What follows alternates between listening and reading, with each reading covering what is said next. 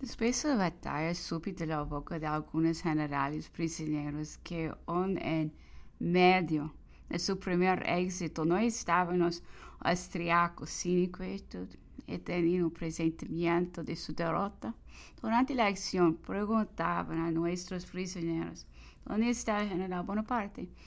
Al responderles que en la retaguardia decían los que por haberse advertido contra mí en Italia conocía mi costumbre de quedarme para lo último. Todavía nos hemos concluido. También confesaron que viéndome en la primera línea habían caído en el engaño y creen que mi reserva había entrado. Hay en todas las batallas un momento en que los soldados, los más valientes, después de haber hecho proezas, se sienten dispuestos a huir. Ese terror proviene de una falta de confianza en su valor. Una leve ocasión, un pretexto basta para disipar esta desconfianza. El gran punto es hacerla nacer. En Arcola gané la batalla con 25 caballos. Aproveché a instante em que ambos exércitos estão fatigados, conheci que os austríacos eram que soldados viejos nada desejavam mais que mover-se a seu campo, e que nossos franceses, aunque bravos, hubieran querido estar em suas tiendas, tinham empenhadas todas mis fuerzas. Várias vezes havia tenido que formá-las em batalha, e não me quedavam mais que 25 a los cuales envié al flanco del enemigo con tres trompetas que tocaron a la carga. Un grito general voló por las filas austriacas. Ahí está la caballería francesa. Y se pusieron en fuga. Es verdad que es preciso aprovechar el momento. ou pouco antes o despejo hubiera sido inútil esta tentativa. Se houvesse enviado 12 mil caballos, a infantaria hubiera feito um quarto de conversação coberto com suas peças luego uma boa descarga, e a caballeria nem sequer habría atacado. Já não fiz nos exércitos são os corpos que se encontram e se espantam. Há um momento de terror pânico e é necessário aproveitar isso é efeito de um princípio mecânico e moral que não existe, mas que pratica. Quando uno ha é assistido a muitas ações, distingue facilmente, não, este instante, pois é coisa tão fácil como é sumar. Al entrar por primera vez en Italia había encontrado un gobierno un poco despótico, a la verdad, pero que administraba con dulzura.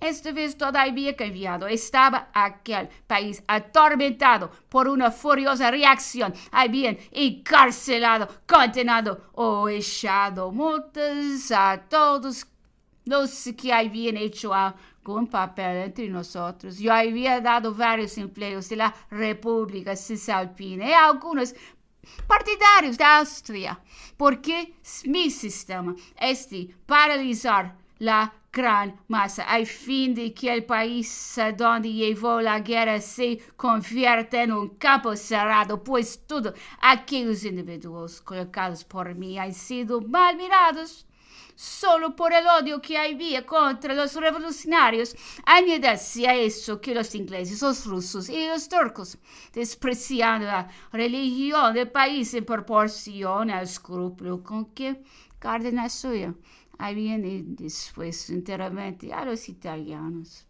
No sé qué se interesan en el culto exterior mucho más que nosotros en Francia.